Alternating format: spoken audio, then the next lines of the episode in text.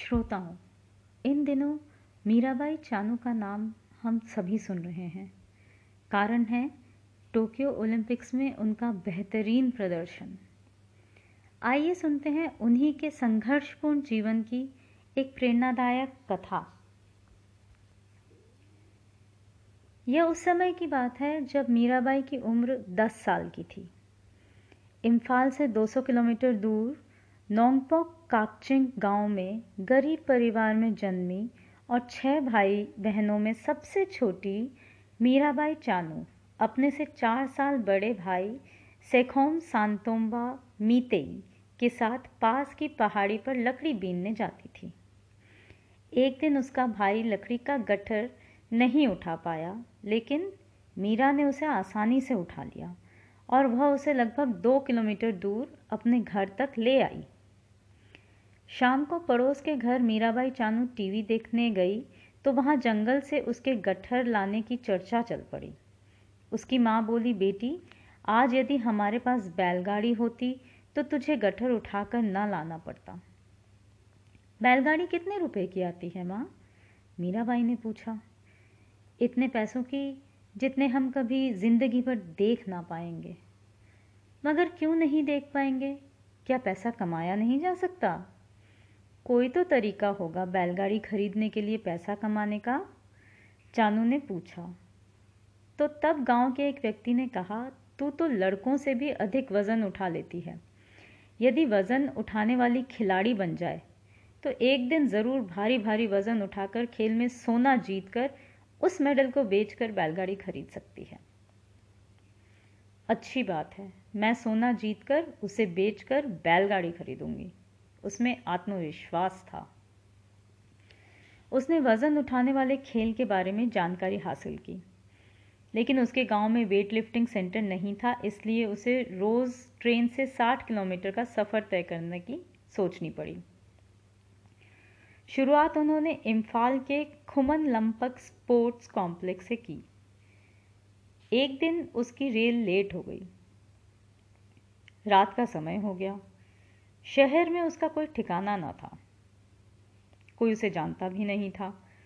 उसने सोचा कि किसी मंदिर में शरण ले लेगी और कल अभ्यास करके फिर अगले दिन शाम को गाँव चली जाएगी।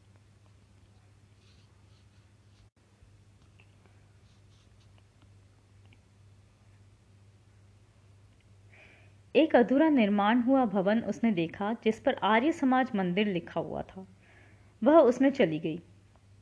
वहाँ उसे एक पुरोहित मिला जिसे उसने बाबा कहकर पुकारा और रात को शरण मांगी। बेटी, मैं आपको शरण नहीं दे सकता। यह मंदिर है और यहाँ एक ही कमरे पर छत है, जिसमें मैं सोता हूँ। दूसरे कमरे पर छत अभी डली नहीं। एंगल पड़ गई है, पत्थर की सिल्लियाँ आई पड़ी हैं, लेकिन पैसे खत्म हो गए। तुम कहीं और शरण ले लो। मैं रात में कहाँ जाऊँगी बाबा? मीराबाई आगे बोली। मुझे बिना छत के कमरे में ही रहने की इजाज़त दे दो। अच्छी बात है, जैसे तेरी मर्ज़ी, बाबा ने कहा। वह उस कमरे में माटी एक सार करके उसके ऊपर ही सो गई। अभी कमरे में फर्श तो डला नहीं था। जब छत नहीं थी तो फर्श कहाँ से होता भला? लेकिन रात के समय बूंदाबांदी शुरू हो गई और उसकी आँख खुल गई। मीराबाई ने छत की ओर देखा। दीवारों पर ऊपर लोहे की एंगल लगी हुई थी, लेकिन सिल्लियाँ तो नीचे ही थी। आधा अधूरा जीना भी बना हुआ था। उसने नीचे से पत्थर की सिल्लियाँ उठाई और ऊपर एंगल पर जाकर रख दी, और फिर थोड़ी ही देर में दर्जनों सिल्लियाँ कक्ष की दीवारों के ऊपर लगी एंगल पर रखते हुए कमरे को छाप दिया। उसके बाद वहाँ एक बरसाती पन्नी पड़ी थी।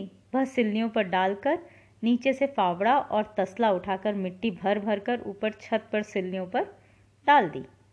इस प्रकार मीराबाई ने छत तैयार कर दी। बारिश तेज हो गई और वह अपने कमरे में आ गई।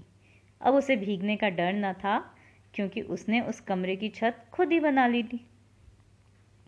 अगले दिन बाबा को जब सुबह पता चला कि मीराबाई ने कमरे की छत डाल दी तो उसे आश्चर्य हुआ और उसने उसे मंदिर में हमेशा के लिए शरण दे दी।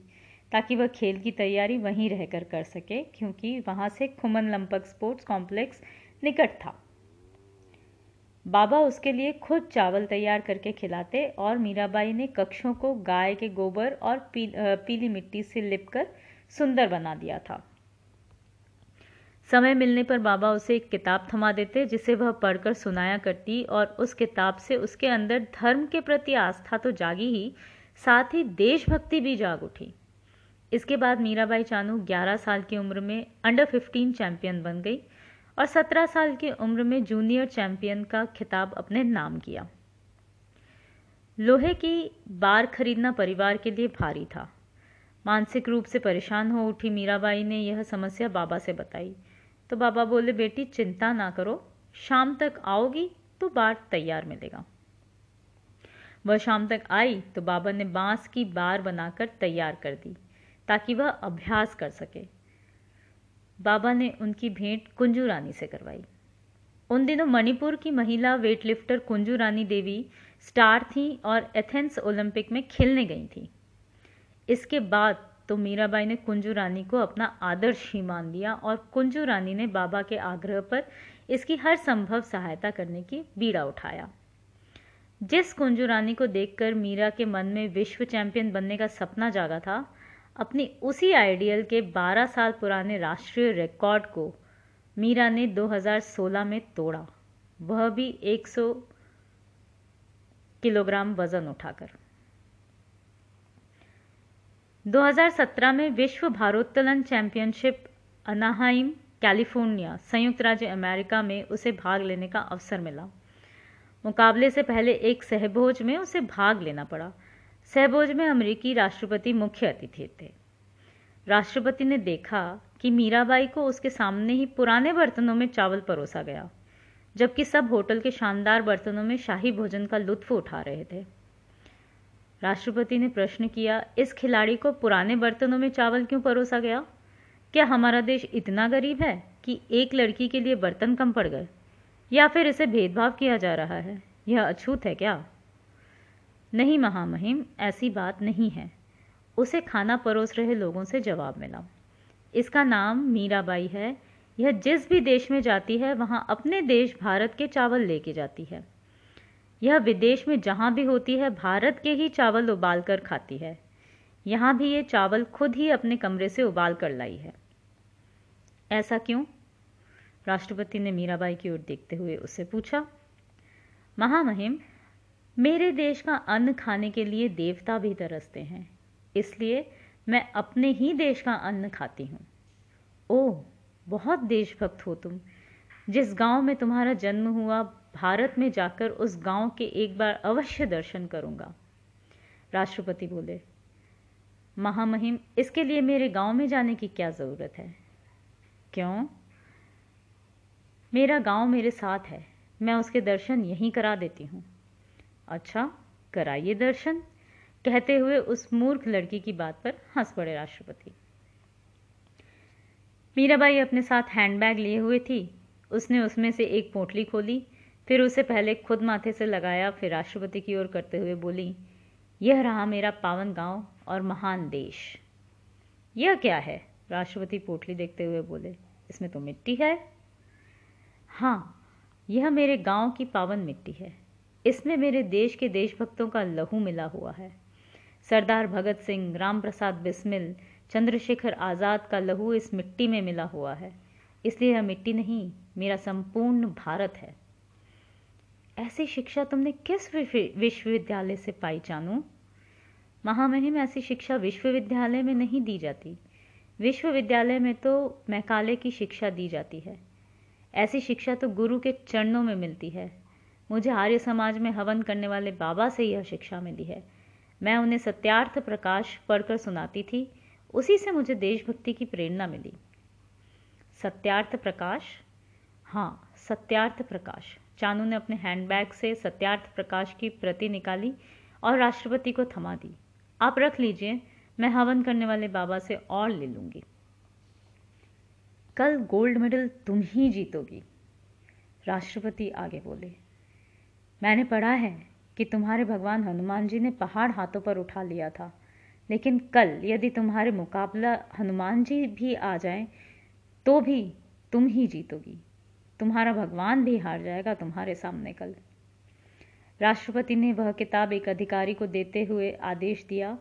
इस किताब को अनुसंधान के लिए भेज दो कि इसमें क्या है, जिसे पढ़ने के बाद इस लड़की में इतनी देशभक्ति उबाल मारने लगी कि अपनी ही धरती के चावल लाकर हमारे सबसे बड़े होटल में उबाल कर खाने लगी। चानू चावल खा चुकी थी, उसमें एक चावल कहीं लगा रह गया। तो राष्ट्रपति ने उसकी प्लेट से वह चावल का दाना उठाया और मुँह में डालकर उठकर चलते बने। बस मुख से यही निकला, यकीनन कल का गोल्ड मेडल यही लड़की जीतेगी। देवभूमि का अन्न खाती है यह। और अगले दिन मीराबाई ने स्वर्ण पदक जीत ही लिया। लेकिन किसी को इस पर आश्चर्य नहीं था, सिवाय भारत की जनता के। अमेरिका तो पहले ही जान चुका था कि वह जीतेगी। बीबीसी जीतने से पहले ही लीड खबर बना चुका था। जीतते ही बीबीसी पाठकों के सामने था, जबकि भारतीय मीडिया अभी यह लीड खबर आने का इंतज़ार कर रही थी। इसके बाद चानू ने 196 किलोग्राम, जिसमें 86 किलोग्राम स्नैच में तथा 110 किलोग्राम क्लीन एंड जर्क में था, का वज़न उठाकर भारत को 2018 राष्ट्रमंडल खेलों का पहला स्वर्ण पदक दिलाया। इसके साथ ही उन्होंने 48 किलोग्राम श्रेणी का राष्ट्रमंडल खेलों का रिकॉर्ड भी तोड़ दिया। 2018 राष्ट्रमंडल खेलों में विश्व कीर्तिमान के साथ स्वर्ण जीतने पर मणिपुर के मुख्यमंत्री एन बीरेन सिंह ने 15 लाख रुपए की नकद धनराशि देने की घोषणा की। 2018 में उन्हें भारत सरकार ने पद्मश्री पुरस्कार से सम्मानित किया। यह पुरस्कार मिलने पर मीराबाई ने सबसे पहले अपने घर के लिए एक बैलगाड़ी खरीदी और बाबा के मंदिर को पक्का करने के लिए एक लाख रुपए उन्हें गुरु दक्षिणा में दिए। वेद वृक्ष की छांव तले पुस्तक का एक अंश। धन्यवाद। मीराबाई चानू जी को बहुत बहुत शुभकामनाएँ। उन्होंने हम सभी का सिर गर्व से ऊँचा कर दिया। चलिए श्रोताओं, फिर मिलेंगे ऐसी ही एक कहानी। तब तक स्वस्थ रहिए, खुश रहिए।